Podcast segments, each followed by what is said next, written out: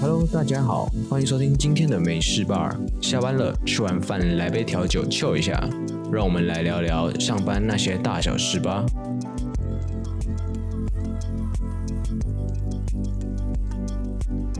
欢迎大家收听今天的美式 bar， 我是主持人有漾。那我们今天邀请到影像公司的摄影师 JC， 那我们请 JC 来自我介绍一下。Hello， 大家好，我是 JC， 我现在在影像工作室工作。那我这间工作室是一间拍片的影像公司。那同时，我们公司其实有在做 NG 动态跟一些后期制作，也算是一个综合型的影像公司。那我目前的职务是广告摄影师，这是我们公司的摄影。大家好，那你从毕业之后是怎么找到现在这间公司啊？我从毕业之后怎么找到这间公司？其实我毕业离开学校之后，我先接案大概半年左右，然后不小心就遇到疫情 ，OK， 对，然后就是疫情其实就会影响到你接案的很多困难点，然后就想说，不然就先找间公司来做看看好了，然后我就去翻了一下大学有在关注的几间影像公司，那去到处去投履历，然后最后是这间有录取我。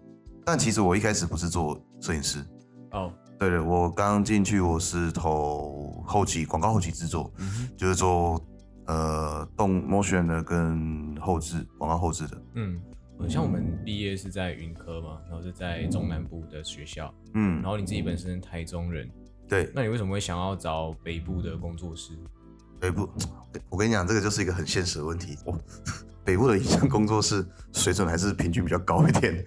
加上其实如果不可否认的做影像这一块，影像圈我们常讲，我们业界常讲，影像圈其实很吃地缘关系。就是虽然说你在入行前不知道啦，你入行之后才知道这件事，但是你在入行前其实你自己也有点概念，就是你好像不来北部，基本上你想要获得比较好的视野，或是在比较好的工作环境，比较丰富的对机会的话，其实北部比较适合。中部的话，我觉得影像这一块其实市场还没有到扩展开来，所以基本上你还是北上。就是你会觉得刚毕业的新鲜人最好还是来一下北部混一下，然后扩展一下人际关系。我自己是这么想啦。那如果你够厉害，你可以在南部有人脉，然后可以闯出自己的一片天，那你可以试看看啊。但我自己就是我没那么厉害，我需要找一间公司看看一下这业界在做什么，业内在做什么事情。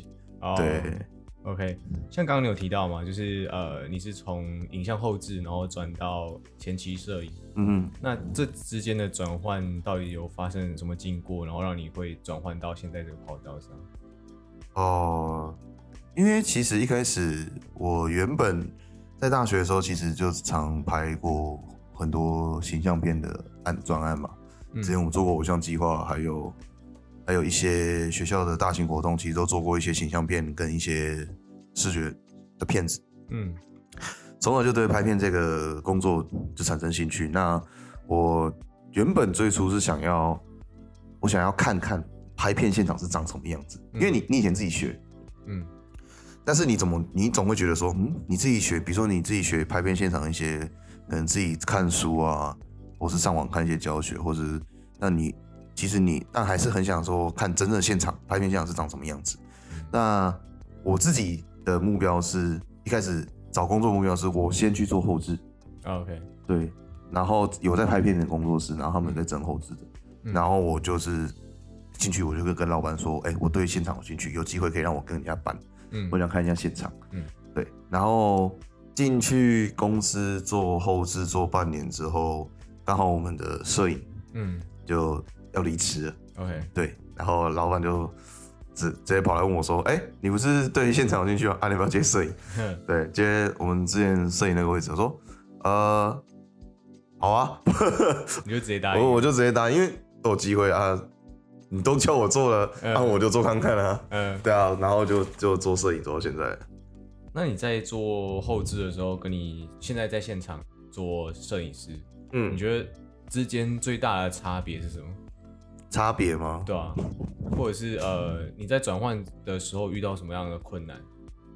哦，做后置跟做摄影，对，现场摄影，就毕竟他们这两份工作，虽然都是媒体业啊，对，但他们实际上内容应该还是蛮大不同的吧？差蛮多的，因为后置其实，我跟你讲，后置我觉得坦白就是你一个人跟电脑，在奋战，对，那就是你一个人的世界，就是基本上拍完了素材回来交朋友，然后导演跟你讲说他希望什么样的东西，什么样的感觉，那你就是用你的技术力去把它做出来，对，基本上就是你一个人跟这个专案在面对。但如果做摄影的话，做现场摄影的话，其实你更多的是沟通跟协调的问题，又要跟灯光师啊、美术啊、演员啊，更重要的是你还要跟导演去沟通说我们今天这个要怎么拍啊 ，OK， 对，那加上还有很多时间压力，对，我觉得面对的对象不一样，你在后置的时候你只面对你的电脑，哦，对，就是一个人要解决你电脑里面的事情就好，对，但现场你要对很多人负责，这样，对，现场你要解决很多人的问题，OK， 像有提到嘛，现场有很多人，那你可以简单介绍一下你们拍一支影片在现场的时候大概会遇到谁，或者是有谁会在现场一起拍片？你说分组吗？对。哦，简单来讲，现场会有导演组，然后我是摄影组 ，OK， 然后灯光组，然后还有美术组，然后还有书画组 ，OK， 那可能大一点的剧组还有场务，对，或陈设，对，那最基本的话，只要有导演、摄影、灯光、美术、书画这五个基本的。啊，对，还有一个制片组。对，那我先讲导演组。导演组应该大家都知道，导演组就是负责这支片，长什么样子的人。对，那导演下来还有个副导演，但不一定啊。有些比较小规模，像我们公司其实出现副导演的机会不高。对，因为你拍片的规模小，就不需要副导。那副导主要的工作是控场，就是这整个拍片现场的指挥官吗？对，你可以把它想象成 CEO， 是副导。导演想要拍，然后副导是帮忙现场的各种事情到定位。对，就导演负责讲他要的东西，然后副导负责执行。对，执行。摄影组好了没？灯光组好了，还要多久？然后书画这边还要多久？这样子，副导是管这种事情。那还有一个场记，场记就是在前面打板的那个人。OK， 对，什么时候 take one 啪的那个就叫场记。那他负责就是场记，就是负责。打板跟记录每这颗镜头的档号，回去方便后置执行，然后还有哪一颗镜头好的，哪一颗镜头没有拍好或拍烂，这样子。那这是导演组，那摄影组的话就是我们。先不要摄影组，我们最后讲好了。好，我们讲灯光组。灯光组的话就会有灯光师，然后助理有几个，其实看规模啦。灯光师他觉得这个案子他抓多少的助理，看灯光师。那灯光组主要是跟摄影组配合，说今天现场有什么样的灯光，什么样的氛围，那就是灯光组的工作。那再来就是美术的话，不用讲，就是现场美术。那书画就是演员的要长什么样子啊，今天要长得老啊，还是长得年轻啊？然后化妆，这是书画组。那再来是最重要一个是制片组。制片组的话，制片组是负责这一场拍片的所有大小事情，行政相关事情，比如说场地的接洽、演员的接洽，然后伙食啊、行政啊，就是一些，比如说我们借场地有一些行政手续嘛，对，还有一些费用的东西都是制片在处理的，就是除了拍片以外的事情，有点像总务的感觉。总务吗？我觉得像是他只是不需要处理行政吗？他其实不太需要行政吗？其实，算他的工作之一了。对，他算总务嘛，就是他算很蛮打杂的。OK， 就是我们在拍片，这边就是要注意说怎么样让我们拍这支片。OK， 他是想办法促成怎么样让我们能够拍这支片的。他是要让整个拍片的过程顺利进行下去的。对，okay. 一个职务。然后最后是我们摄影组，那摄影组的话就会有。摄影师嘛，然后我们通常会想说一师二助一师三助，这是常会讲。那摄影组的话就会有分摄影师、摄大助跟摄二助这些助理，然后有时候会到摄三助。那摄影师就不用讲了，就是负责跟导演沟通说我们这颗镜头要怎么拍，运用它的美感跟它的对画面的对画面的那些构图吧，就是摄影师就是运用他的美感，然后去帮那个导演完成每一个他想要的镜头。那摄大柱的话，就是基本上就是更胶原。对，因为我们拍广告片其实不太会用自动对焦，很少。对，因为我们都会需要，我们都希望就是焦或者是在自己掌控内的东西，所以改为劝焦的时候，对，所以会摄大柱基本上更焦原。但是摄大柱最大的工作其实虽然是跟焦之外，但还有另外一个工作是帮助摄影师去完成每一个画面里面的事情，比如说要帮摄影师注意曝光啊，这个曝光正不正常啊，色温正不正常这些事情。那再来是摄二柱，二柱的话基本上就是负责画面外的事情，器材。然后摄二柱基本上就是摄影机，然后图传讯号，然后脚架、滑轨。什么东西都是摄二柱在负责，然后他那个摄二柱还有最大工作就是照顾摄影师，摄影师没有注意到的地方，他就要不是是保护摄影师啊。你说像摄影师会很专注在看他镜头里面的东西，对，然后他会必须要保证摄影师周围的安全。对，他的有些摄影师我往后拉嘛，我们镜头这个往后拉嘛，那摄影师通常因为开拍的时候摄大柱会去跟他交。那这时候照顾摄影师的工作就落在摄二柱身上。所以我们平常看到那种啊，电视台后面有一个人帮忙牵线的那种摄影师牵线，都通常是摄二柱。对，他是二柱，大柱通常会在开拍之后，大柱会拿他自己的小荧幕，然后在离摄影师远一点的地方在那边跟他交。OK， 对，那是摄二柱的工作。那有时候会出到摄三柱，那摄三柱通常不会是摄影组内部的人员，就是不是摄影师熟的人啊，当然通常是厂商，器材厂商那边的人是会来当三助，对，我们都会讲他们是三助，就是他三助的工作是我们今天跟器材厂商租了大型的器材，然后他们很多厂商都会说，器材厂都会说，他们这个东西你租的话，我们需要搭一个助理班。就是由他们的助理去操作这个机器会比较安全，对，所以这个通常就是摄三柱。对，所以像刚刚就讲完了基本的现场的所有人员嘛，对。那如果我们的学弟妹啊对摄影有兴趣，然后想要进入前期摄影，他们有什么必须要学会的技能吗？就是做前期摄影啊，对啊，前期摄影可以不要吗？为什么啊？为什么？因为拍片很累了。你说他们其实需要具备的第一件事情，反而不是你技术有多屌多强，体力。拍片很吃体力，现场尤其是现场要能熬，对不对？体力要能够熬得过去，我觉得。然后熬得过去，剩下就是你有的学多久多少就学多少，这样在现场学。对啊。想入行的话。管道其实我是比较特别啦，我是后置转摄影啊，对，那其实有比正常来说管道应该是你先去一些器材公司，比较有名的器材的，比如说旋转木马或者是妄想机啊，他们那些器材公司，或是立达数位，他们那些拍片的制片公司，然后器材公司去当里面的助理，然后你基本上就会有机会去出摄三助，对，出摄三助就是他们发器材出去嘛。就是别人出器材，然后我发助理出去的这种工作，那你是这个应该是最快接触到这一行的，的途径。但就那个都是体力活，那都是体力活，就是趁年轻还有体力的时候。对，然后从那个助理三助的助理慢慢熬嘛，可能有时候你们自己的制片，你自己家的制片公司有自己拍片的话，你可能就会有机会做到二助啊。那做久了可能就会做大柱啊，对，然后或是你做了一阵子，觉得你好像不错，然后你要试试看做摄影，对，其实影视圈是蛮看资历在爬的哦。你是说你混多久？其实你基本上如果不要太摸鱼的话，基本上都可以慢慢爬上到某个位置上面去。理论上是这样啦，就是比较像是我是觉得影视圈的灯光跟摄影。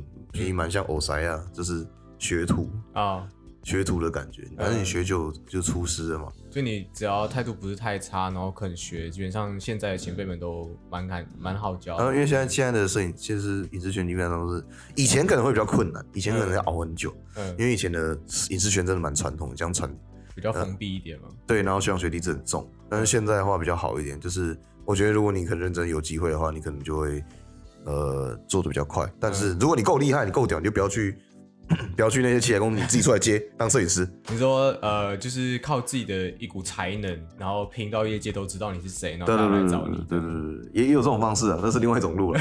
对，那就比较需要一点天赋啊。运气，运气跟天赋，运气也是啊。对啊。然后或者是你可以也可以先从灯柱开始做啊，灯柱做久了，就是你可以，我觉得灯光跟摄影师互相配合的东西。你有时候灯柱做久了，你可能会升灯光师，那你还。因为我有认识灯光师，他自己要兼做导演。OK， 对啊，兼做导演，因为技术组的东西也是互通的。哦，现场技术，我们通称摄影组跟灯光组叫技术组，现场技术组，技术组的东西其实算是互通。所以今天我们可能看到一个灯光师助理，搞不好就是以后的一个导演这样。对，你看到一个灯光师或者是一个灯光助理，他有时候可能在接摄助。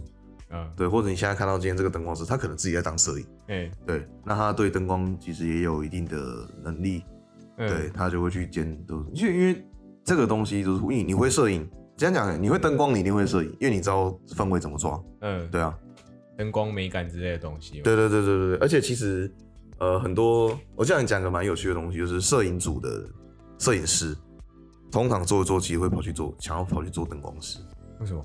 因为灯光比摄影还有弹性哦，怎么说？就是你的工作上，就是摄影的东西，其实你摄影的东西，其实你很大部分是取决于导演想要什么感觉。那你靠你的专业技术，然后呈现给导演说，欸，这样子。但是灯光的弹性更高。你说讨论空间嘛，就是对灯光的讨论空间，灯光你在做灯光的弹性更高。对，因为摄影其实就是镜位就定在那边，然后可能戏就是定在那边，可是灯光的变化性比较大。灯光的变化会比较敏感一点，就是对大家视觉来讲的话，或者对导演来说，灯光只要不对，或者是他想要一个氛围，但就是很多种不同。我讲的比较。我这样讲好了，就是灯光这件事情，还有就是我今天想要一个氛围，但是一个氛围不是只有一种做法，你知道吗？假设我想要黄昏阴暗的室内，但是黄昏阴暗的室内我有很多种灯光打法可以达到那种感觉，就是灯光会比较有弹性一点。那我想要，那对于摄影来讲，我想要黄昏阴暗的室内有一个人坐在那边，那基本上你画面就已经定了。就是有形的东西就已经定在画面上了。对，你画面也就是我包含这些东西，那就是然后剩下就是你的角度问题、你的取景问题。那些东西的空间其实没有到很高，但灯光氛围的控制的那个什么空间就很高了。所以其实我认识一些摄影师，他就是后来去有时候会去做灯柱或者做灯光，就是做灯光这件事其实蛮有趣的，而且灯光的压力比摄影小。灯光压力比较，然后他就是摆好灯光，然后他其实也不用太面对导演，直接面对导演的嘛。这通常灯光师跟摄影师会已经跟导演讨论，但是今天现场要拍什么样子，其实摄影师在控场，对，就是摄影师背后就是一个导演这样。对，主要控场是摄影师。OK。对，但灯光师通常是跟摄影师讨论说，摄影师今天想要什么样的灯光，算是协助摄影师完成这一次的摄影，所以责任是摄影师在扛。哦，对。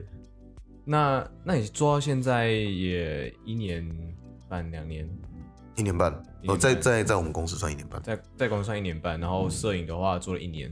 对，那你之后会有想要走上跑道或者是接案吗？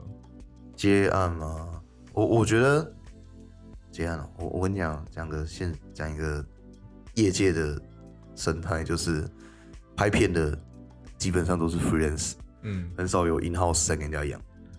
对，很少in house人给人家养，因为有剧组的时候他们才会出动，然后没有的话，剧组通常都是很多 freelance 集合在一起的。对，因为很少有看到in house 的摄影、in house 的灯光师，基本上不太，因为其实in house 赚的钱比 freelance 少很多。就是固定领底薪这样。对，你想象你一个月领3-4万。3-4万嘛，啊，你是这一间公司的灯光或是摄影，超级摄影，嗯，就好了。那你今天拍一个月拍了6支片、50片，你还是3-4万，顶多加班费算下去。可是像我们拍片其实算班的，算一班一班在算，那我们就是算班费，所以你赚班费会比你赚公司固定的薪水还要赚钱。OK， 对。那你现在已经做摄影做1年嘛？现场摄影做1年，对1年。那你有遇到什么样的撞墙期，或者是在这1年之间，你有遇到什么让你很纠结的事情？纠结？你说工作上吗？对啊，工作上。坦白说，一开始从后制转到摄影，是非常痛苦的一件事情，大概痛苦了2-3个月。怎么说？因为摄影现场有太多的人与人之间的mega，眉角那些东西，然后你不知道，你在现场就是被定的份。对，就很前2-3个月，其实每次出班都蛮想死的。对，然后压力非常大，因为拍片基本上压力最大的应该是摄影组。嗯，摄影助理还好，应该是摄影师本人，因为今天这支片要拍的节奏跟拍的快不快，基本上我觉得摄影师取决也非常大，摄影师占了大部分。对，导演可能他会觉得说，他可能这个 take 不好，他可能要第二个 take、第三个 take， 那是戏的问题。那今天摄影师如果在有点呛的、有点两光的话，那整个剧组的那个工作进度会非常非常的辣，就会被拖到很大的进度。对，就是机器塞好了，灯光塞好了，演员好了，书画好了，大家就准备看摄影在修。对，你修不好就是你修不好就是大家就是像吃喷的脸一样。对，修不好就是大家等你。哇，对，这压力蛮大，所以就是在适应，就是你要去控场这件事，因为你要指挥灯光师，然后你那么菜，看你刚摄影那么菜。所以一开始做摄助也是虽然一开始是做摄助，但是做摄助做了没多久，开始要长肌了，开始当主摄。对，开始当主摄。那当主摄的时候，我靠，灯光师比你老就是你也不知道，你不确定说，我想要这个，你当然自己会有想法啦，就是觉得，我灯光可以这样打。那然后说，那你其实也想说，但你会怀疑自己说，我这样讲是对的吗？对我这样子，就是开始要负责半个领导职的责任。对，是领导职，您算是一个指挥一个角色，但是因为你真的蛮菜的，所以你会很怀疑说，我这样子谁是对的话，这样子灯光这样布，就算你有自己的想法，可是你不确定你的指令是不是对的，所以你那时候每次拍片的时候，你都会在这种各种的复杂，在那边打架，对，就蛮痛苦的。然后你还要在时间内完成导演的要求，对，就很蛮痛苦的。像你在遇到这些撞墙期的时候，有没有什么东西，或是你以前做过的事情，像大学啊，或者是在更早之前的时期的一些心态，帮助你度过那一段时间？我以前是职业军人，我在念大学之前是职业军人。那我当了7年的职业军人，然后我也是班长，我是战车车长，以前就是领导职，也是小队行动，那其实这个经历其实让我就是在适应摄影现场这一块，其实可以很快的进入，也没到很快进入状况，就是遇到问题的时候，我比较有经验可以去思考说，我下次怎样做可以更好。对，就是其实环境有点像，因为我是战车兵嘛，我是战车车长，战车兵的我们一个车只有4个人，对，也是小队行动，跟摄影组的组别的那个组成的构成也有人数差不多，就是你一个领导小队的那种概念。那摄影组也是顶多一师、2助、3助。顶多3个到4个，对，就是领导小队这件事情。那你还有一个灯光师要配合。那我觉得在我当兵那些经验，我之前当兵、当车长、当班长的经验，其实对我现在做摄影，尤其是我在3-4个月内要能够进入到状况，就是指导一个整个摄影团队，要知道整个摄影在干嘛，然后对，就是有点强迫自己要进去那个状况里面。对，要进去那个状况里面，然后。以前的经验算是帮助我蛮多，然后我那时候心里想说啊，反正就是在当时菜兵嘛，就被就就是比较耐骂啦，你知道吗？啊，就是心态没有那么容易崩啊。对，会崩。我觉得不是说心态也我会心态会崩，但是回复速度崩完就算了。OK， 对，就是以前的经验是啊，崩完就算了，反正你就崩就崩嘛。嗯，对我今天拍的烂，我干嘛？今天拍超烂，我今天到底干嘛？然后你就只能怨恨自己。可是你过就过了。嗯，对，以前的经验很多，对，反正过就过了。就是崩归崩，但你还是要让它过去，不要一直寻。在那个就是你事情还是要做啊，你都答应人家说我做摄影的，我说你要做摄影啊，然后我就做，然后呢你就发现自己做很烂了，就啊我努力一点，我努力一点，然后你就是因为你也不希望自己做太烂，对，一开始你很菜的时候，你基本上射出基本上你怎么做都做不太好，但你就想尽办法让自己赶快在状况内在轨道上，那久而久之，崩久了你就 OK 了。就是假装久了，你就是那个。对对对对对对。以前在那个听过某一场仙草影像的那个讲座，然后仙草影像陈一仁导演讲过，那个是假装久了，那个就是你的。他说他以前也是假装自己是个导演，他有点错，他假装久，我现在是导演，我现在真的是导演了。对，我那时候也是抱着这个心态，说我假装自己真的是摄影师。虽然一开始好像真的假装好像没有很像，对，因为大家都看出来你很菜，对对，然后但是。装久了你就会了嘛？装久了那个溃靠跟那个气势都已经慢慢有在你身上啊。对啊，你就比较在状况内，就会比较好。这大概是最大的适应期，适应的过程在那个地方。嗯，像学弟妹其实没有像你这样的经验，就是他们通常都是高中、大学毕业就直接出社会。嗯，可能有些人当个2个月兵。嗯，那个没有。对啊，那就可能没有太大的影响。那有什么东西是你觉得他们可以在？大学期间必须要做的事情，就是对以后的职场是绝对有帮助的。多交朋友，多交朋友吗？就参加活动，就是我觉得跟人家合作这件事情，就是你有越多次经验越好，因为我觉得讲难听点，设计系很容易自嗨啊，因为我比较封闭一点嘛，就是你会觉得自己的东西很好，对，会觉得这个才是设计啊，没有那个人你这样想。不代表别人看得懂，别人是这样想。你以为你就是每天说，我觉得这样子比较美。可是好，你觉得这样比较好看，你放去给别人看，他看不懂啊。对啊，他看不懂啊。就是你认为的美，就是你眼睛已经打了一层滤镜。对对，有可能是这样子。对，而且你很容易会自嗨，为它附上很多意义，但是别人第一眼感觉不出来，那就没有意义。对，所以我加上就是。你在思考事情的时候呢，你很容易会单一化，就是很容易就只有某个角度。所以我觉得比较建议是说，多跟人家合作，多一点摩擦，最好是吵架吵多一点，吵多次一点，你就会知道说你要怎么跟人家去，因为一个人做出来的事情真的有限了，对，你要，尤其是你出来工作的时候，你有很多大型专案，你是跟很多人合作，比如说你今天像我们拍片啊，有时候今天现场。灯光师你完全不认识他，你要怎么？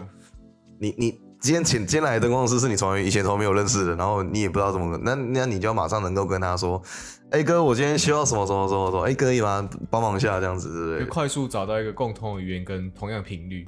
对对，你要快速可以跟他沟通，就是，但我相信之后你就是不管什么行业啊，出来工作之后很多会遇到这种状况，所以大学其实最我觉得多跟参与一些活动专案。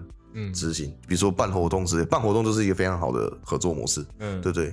你会跟人家吵架，那就吵啊，吵，我就吵，一定会吵架，吵啊。反正那个年纪就不要害怕吵架，不要害怕吵架，吵架会不会少一块肉？是，对啊，吵架是不是少一块肉？那你就是，那从吵多一点，你就会知道说，你自己的什么样的特质会影响这个团队，或是。或是你可能哪些地方太尖锐啊，哪些地方该收啊，你怎么样会跟人家沟通会比较顺利啊？我觉得这个都是在执行专在参加活动合作专案上会比较有收获的地方。那这些东西其实到工作上，你有这个经验之后，你在工作上其实你就会有一些接近，就说原来其实我可以这样做。就是如果你从来没有合作过跟人家合作过的话，你去公司，你基本上你撞墙期会更痛。更久，你就会建议大家在学期间先尝试各种可能去摸索自己的各种属性。对啊，就是多做活动，多交朋友啊，交朋友不要交系上，可以交系上的朋友，可以跟系上同学做朋友，但是我会建议就是认识不同领域的人，就是多交朋友，但不只限于系上。对对对对对，不限于系上，或者不只限于设计系的。你可以去认识，比如说工程的，或者是会计管理的嘛，外文的那些朋友们，去认识他们，其实对你未来蛮有帮助的。多认识不同属性的人啊。对，多认识不同属性的人，其实对你自己工作上，以后工作上会有帮助。你说不定哪天，我跟你讲啊，就是认识同行的没有用啊。认识同行的，像我认识同行，就是今天看到一个同行了，可能很熟嘛，以前认识很久了，过去，哥最近有案子吗？干没案子欸。哦，没案子哦，那我最近也没案子，有介绍，我就没案子，我只好发给你。我跟你讲，认识同行就同行不会发案给你啦，认识同行就抢饭碗而已啦。对，同行就抢饭碗了，你一个就不用去多认识那个抢饭碗的，你要去认识会发案子给你的人。认识同行，通常就是来探清现在市场状况了。对对对对对对对，你那边做怎样？哦，好像不太好，我这边不太好。那这是了解大家这个领域内的事情，但是认识不同行的。就是比较有赚钱的机会，对，比较现实是这样。好，那我们其实聊得差不多，那想问一下你，就是接下来可能未来几年甚至3年内，你有什么样的打算吗？3年内的打算哦，其实我自己的目标其实算是想要拥有设计一支影片的能力。对，是设计一支影片，我自己给它的定义是，我可以从前期规划，然后企划、分镜、脚本，然后编剧，然后到导戏，到拍片，到摄影，到灯光，到后制，我都能够略懂一二。哦，就是说今天有一个案子需求下来，你对整支影片的样貌都有办法掌控。对，我有办法掌控这所有东西，所以我之后可能会想要再往编导的能力去培养，就是我还是希望，只是我有完成设计一支影片的能力。对，因为我会后制，我原本就出没戏的。对，后制能力基本就有一点水准。现在讲有点，就是你现在的技能数其实都点的差不多了。对，我现在比较想要往编导，虽然说摄影其实我也还蛮菜，才1年而已。但我觉得，其实可以差不多开始往编导那边方向去走了，因为。